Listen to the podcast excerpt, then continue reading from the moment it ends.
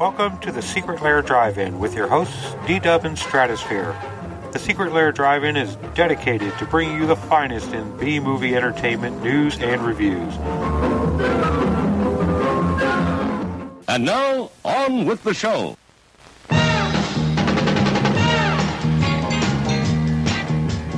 Dr. Goldfoot and his bikini machine. Dr.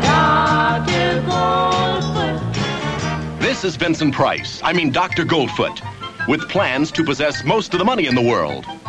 Frankie Avalon knows it. Dwayne Hickman finds out about it. Susan Hart is an innocent, innocent tool of the plan. Hello, darling.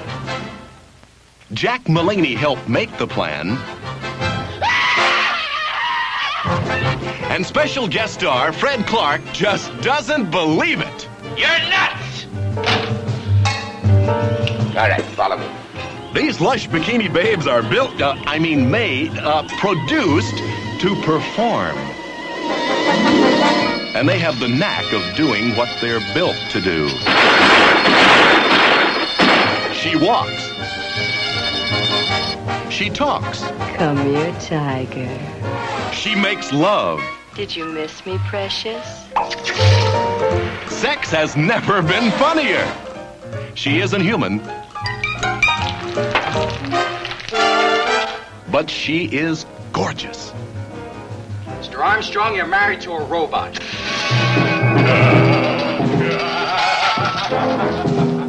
Dr. Goldfoot is a dangerous man, but he does have his lighter moments.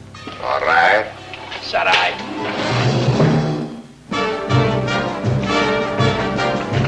Faster, Igor, faster!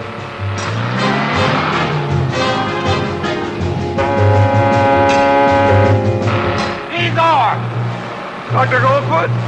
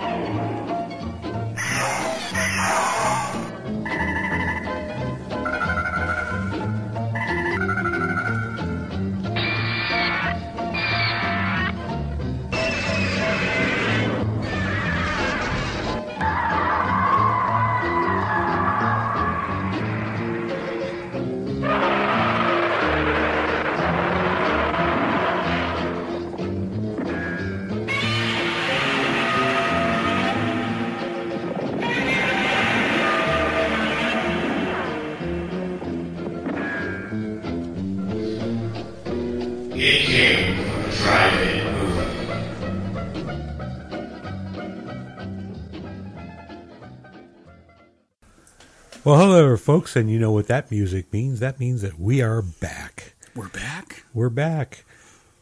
I am D Dub, and that means I am your fearless leader and your host. See, almost forgot there. It's been so long.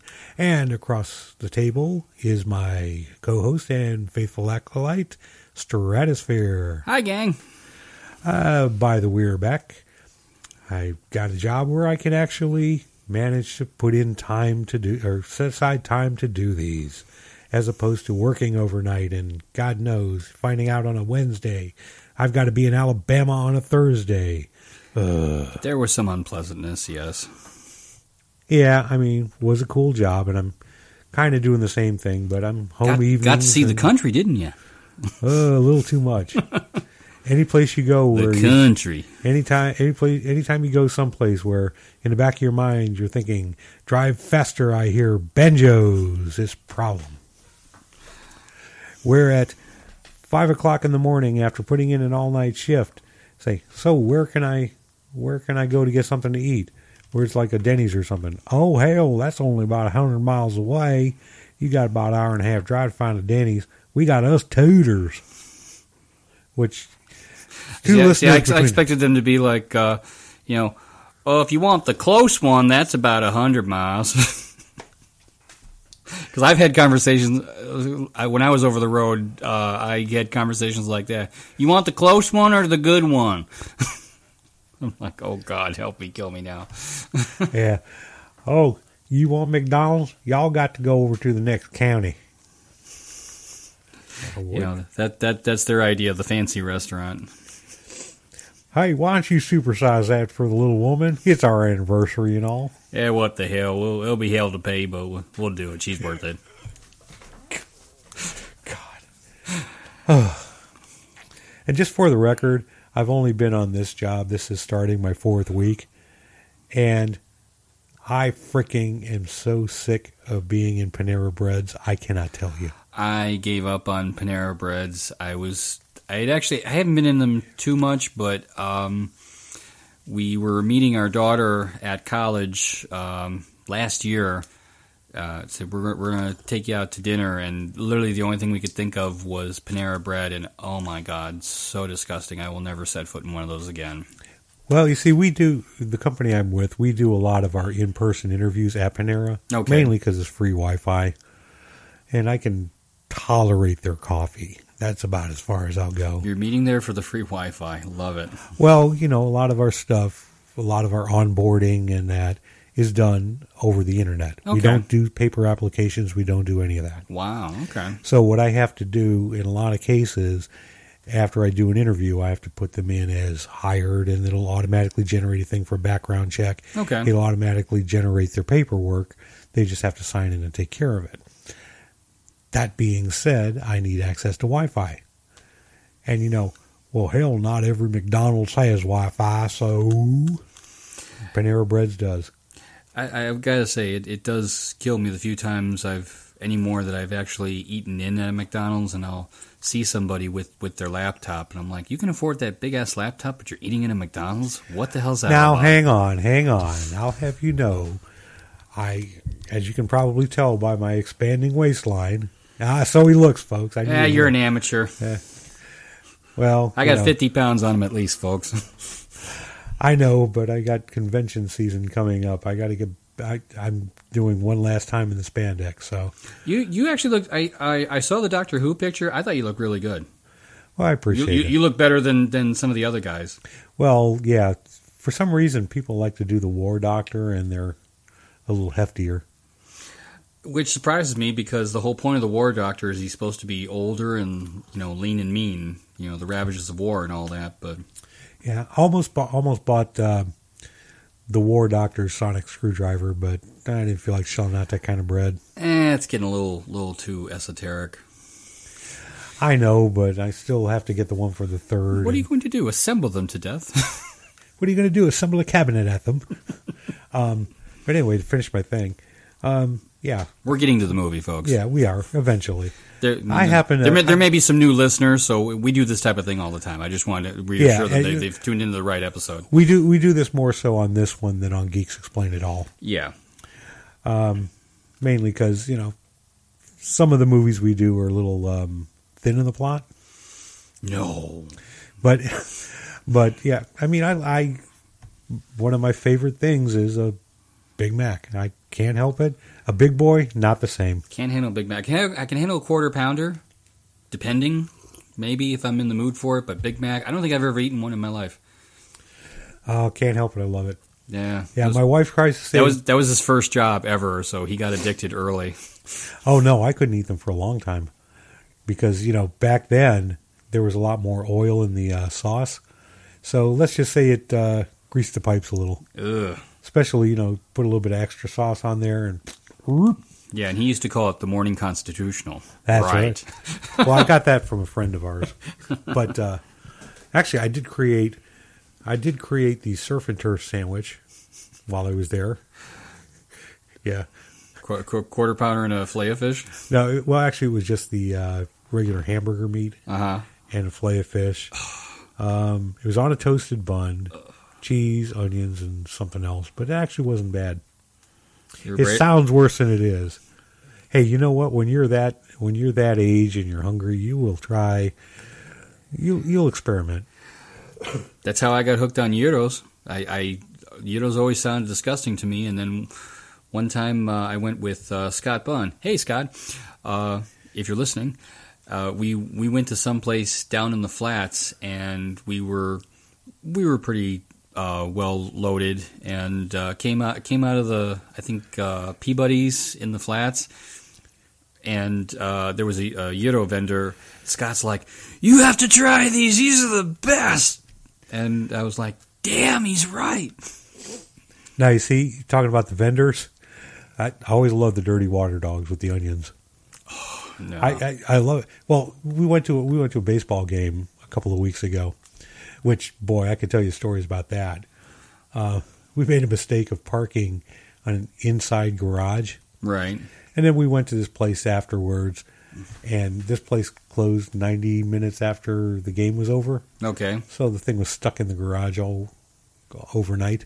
Had to come back the next day to get Are it. you serious? Yeah. Oh my god. Fortunately, one of the couples that we were there with was able to drive us back. Oh my god, that's hysterical.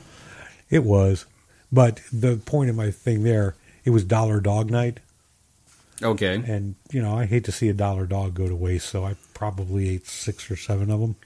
Oh, Felt great the next morning. That's beyond nasty. Well, just just for the record, I mean, one of my birthday meals one year, the wife asked me what I wanted. I said, I just want chili dogs. I have simple tastes. Despise prime rib. I'm not a big steak guy. But anyway, I like it. so anyway, comments can go to Secret Podcast at gmail.com. Okay, we put this off long enough. What is our cinematic masterpiece? Well, this is a rarity on um, on the Secret Lair Drive-In because we have a request, and uh, like I said, normally we, we're just like, okay, let's watch this dumbass movie. That that, that sounds about right. But uh, this is a request from uh, a fellow I work with, a very good friend, um, Anthony Jenko. Love you, Tony. If you're listening. And uh, this is the 19, the 1965 American International Pictures classic, Dr. Goldfoot and the Bikini Machine. Theme song performed by Diana Ross and the Supremes. And you know, tell me that's not a catchy little song. It is. But for the record, I'm not going to play that at the end of the show. I have something else in mind. Okay, that's fine. You, I, I got, I, you know, I, I never give you enough credit. I, I tend more to listen to the ends of the Secret Lair, well, because you edit those, but you always add something uh, pretty interesting at the end. I, I, I give you snaps on your uh, your Google foo as far as, or your or, or your YouTube foo. Well, in, in the case of this one, I actually, I actually had had somebody ask, "What's that music you always seem to play when you've been gone for a while?" So at the end of the episode, I'm going to play a, strong, a song called "Stronger Than Dirt" Oh, by okay. Tom King and the Starlighters, All right, yep. Local fans will will recognize that one. and you'll at least recognize a couple of minutes of it, or uh, half a minute or so of it. But anyway, So the best place to start with this would be The plot. As the film opens, we see numerous shots of San Francisco. We soon see a young brunette woman clad in a trench coat and fedora. She seems a tad overdressed for the weather, but stranger things happen uh, regarding her. As she walks into the middle of the street, a car hits her, but it is the car that falls apart.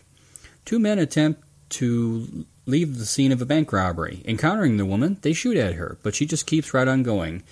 In a small cafeteria, she drinks a glass of milk and the liquid pours from bullet holes in her body. Yes, but when she's in the cafeteria, you have to keep in mind that she met the agent because she mistook him for somebody else. Right. And this agent is played by none other than Frankie, Frankie Avalon.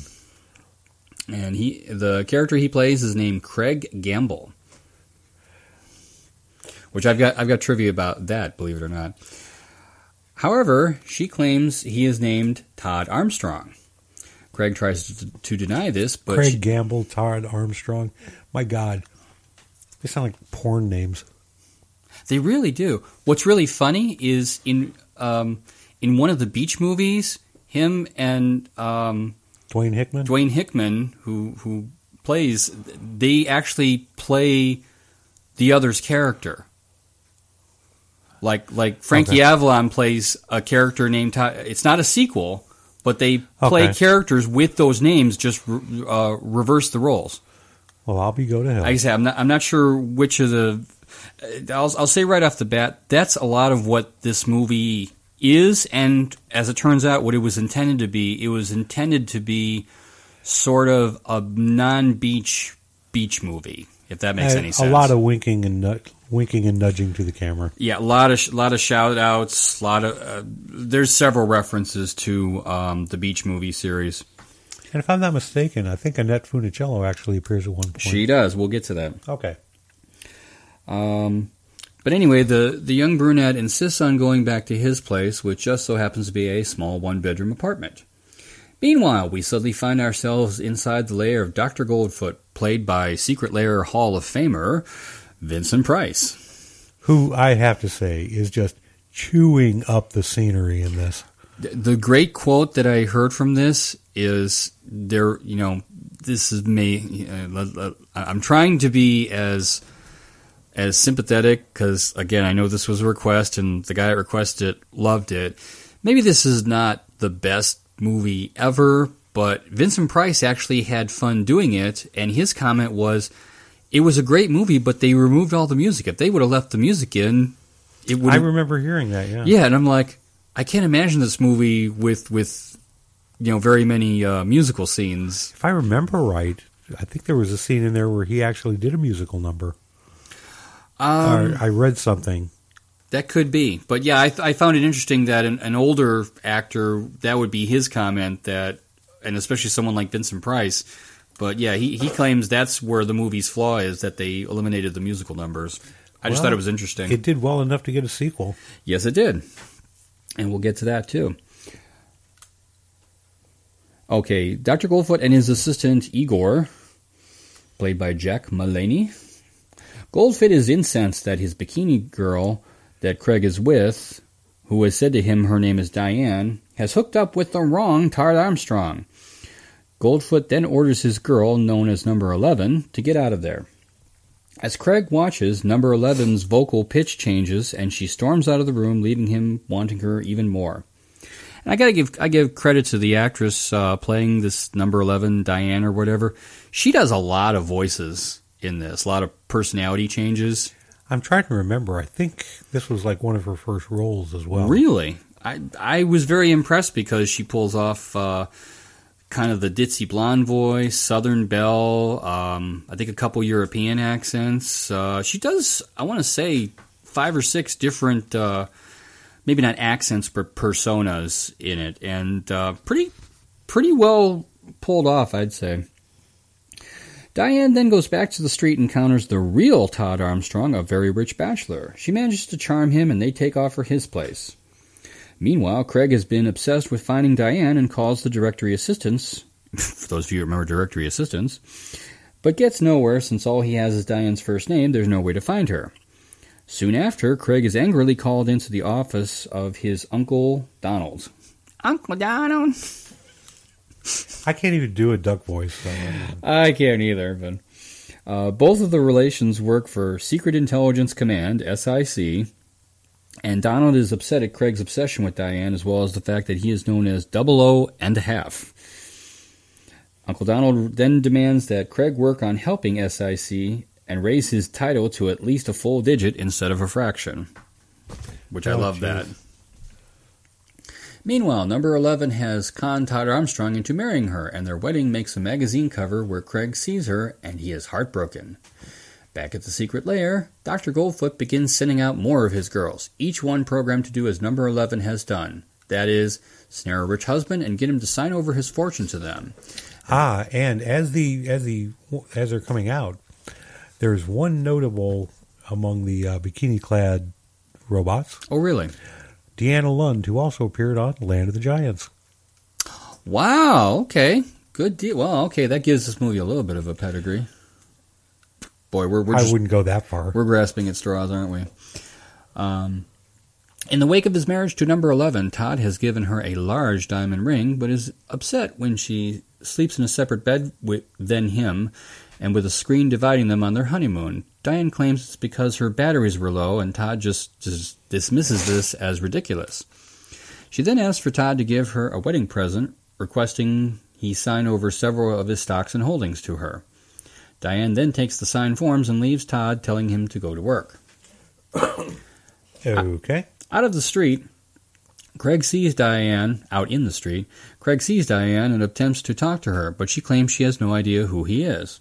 As he attempts to take her off the street, Dr. Goldfoot appears and tugs Diane into a car, leaving Craig sprawled on the sidewalk with Diane's left hand left behind. In his car, Goldfoot is at first pleased with Diane's work until he finds out that even though they have Armstrong's holdings, he did not sign over his power of attorney to her. Goldfoot then informs Diane that she will need to be punished. Craig eagerly tells his Uncle Donald, but he simply assumes his nephew is crazy. Remembering the name of the mortuary on the side of Goldfoot's car, Craig heads out there where he sees his assistant Igor disappearing into a coffin.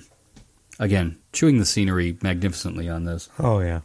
Craig follows him and finds the doctor's secret lair along with his bikini machine and seeing Diane being tortured, I- Igor quickly discovers Craig, but not before he manages to escape. Yes, and he discovers him after he laying out on a gurney, pretending to be a corpse. He Yes. had the toe tag on. Attention to detail is always important. I'm telling you.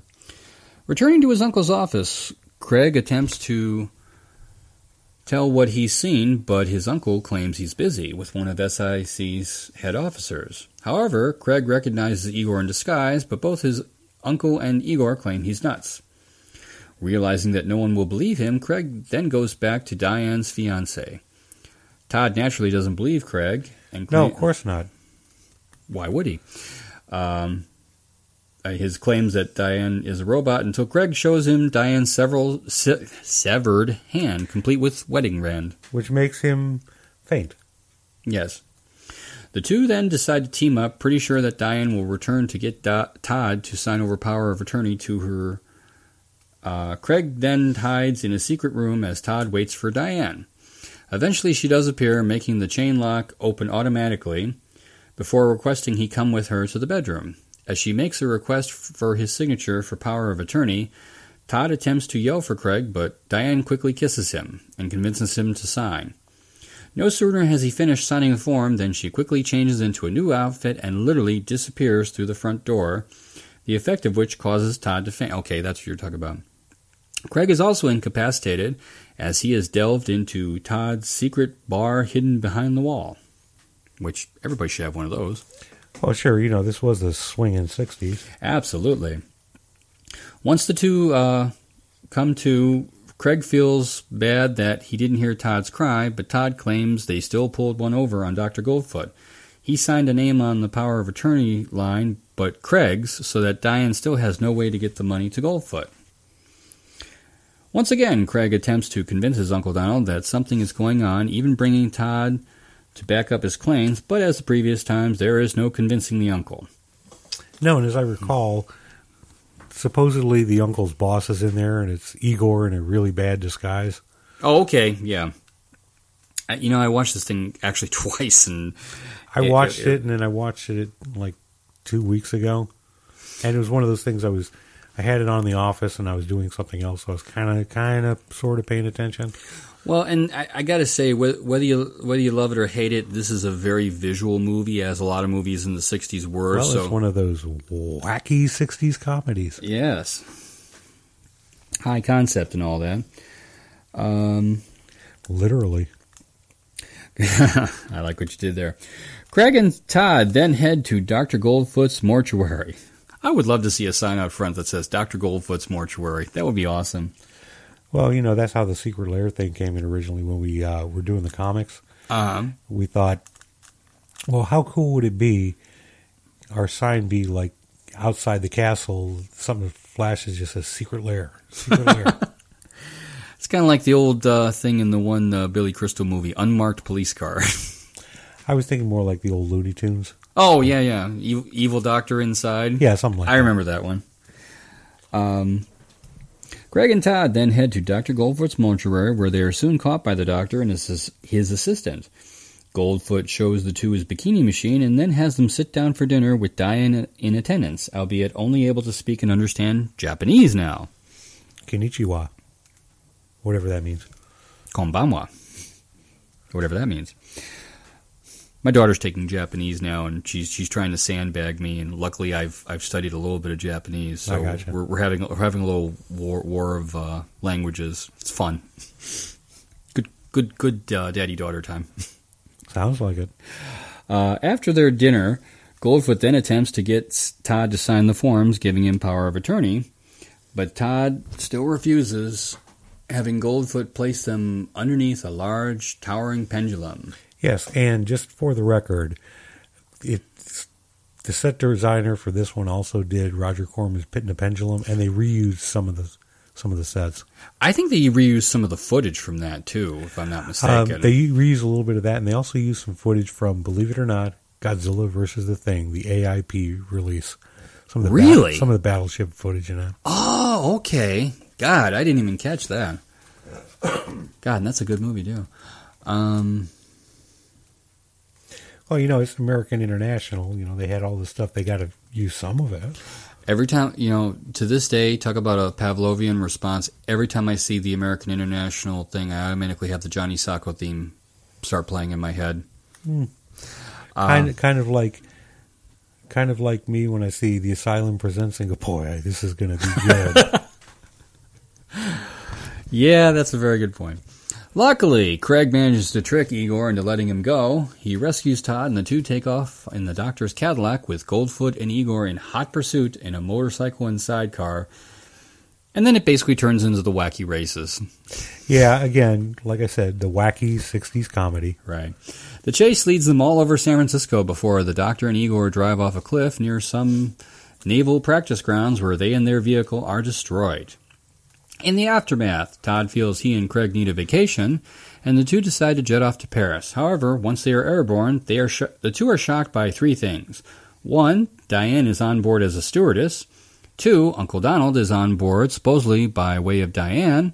And three, Dr. Goldfoot and Igor can be seen chuckling maniacally from the cockpit doorway. The end?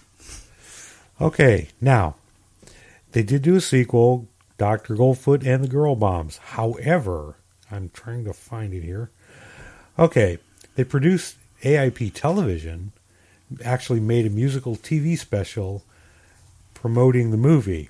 Okay. It's called the Weir- the Wild Weird World of Doctor Goldfoot, and this had Vincent Price, Tommy Kirk, and Susan Hart, and featured many of the songs that had actually been cut from the cinematic release. Oh, okay. Is that on YouTube? Who knows? But I'll whatever. have to look for that one. It aired November 18th, 1965 on ABC. Um, other than that, the only other really interesting thing, there was an accident on the scene. One of the electricians passed out from the heat because uh, one of the sound stages was over 100 degrees by mid-afternoon.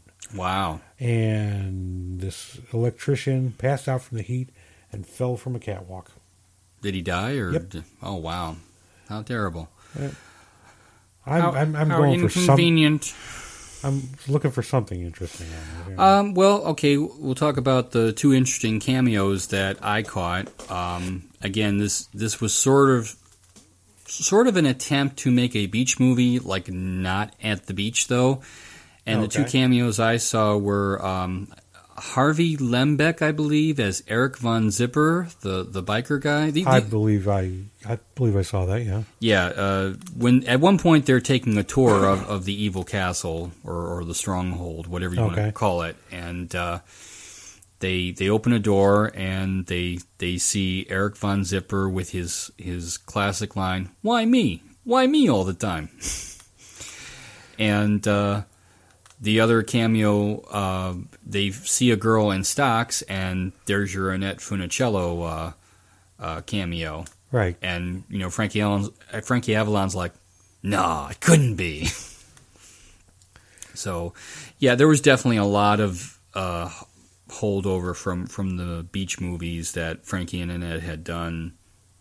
So, Oh, sure. um, like I said, I it was it was interesting. It it's definitely of its time. I think that's probably the nicest thing you can say about it because there were there were certainly a lot of weird and wacky movies that came out in that time period.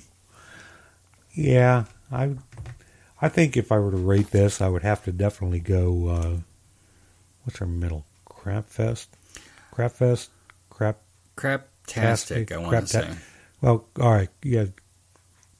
Eh, we'll just go crap fest in the middle. I have to go back and listen. I don't have it written down. Yeah, I, I, I'm going to go right dead smack in the middle. He wasn't terrible, but it eh, I don't know if I'm going to rewatch I- it ever. for for those of you who are new listening, um, our our two lowest grades, uh, Stinkburger and Ginormous Stinkburger. That's our D and our F uh, rating, respectively.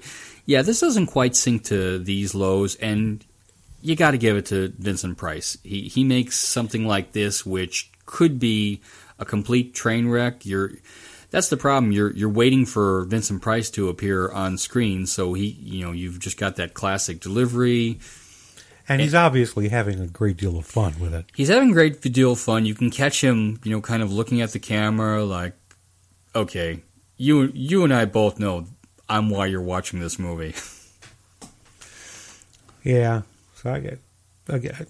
All right, I'm going middle of the road. Where are you going with this one? I'm gonna stay. I'm gonna. Uh, I'm gonna stay in the middle too. Like I said, Okay. not not one of my favorites, but um, definitely one I had not caught before. Uh, thank you again, Tony Jenko, for um, uh, giving me your, your copy of this. Even though it is available on YouTube, I can't find my copy anywhere, and I went into panic mode.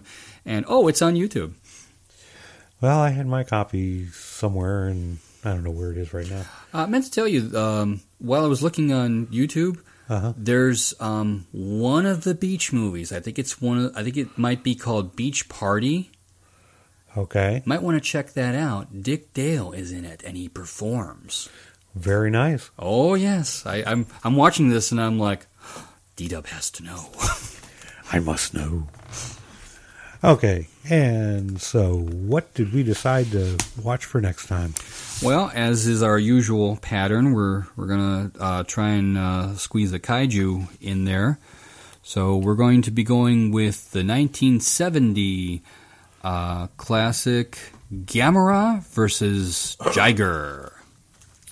We haven't we haven't done a Gamera in, a, in quite a while, so All I can say, folks, is be prepared for us to go way off topic, oh sure, this is what we do. well, especially on some of these early Gamera movies. Okay, and with that being said, this is D Dub And Stratosphere, saying go watch a B movie, and why? because these movies won't watch themselves. Bye, folks. Later, kids.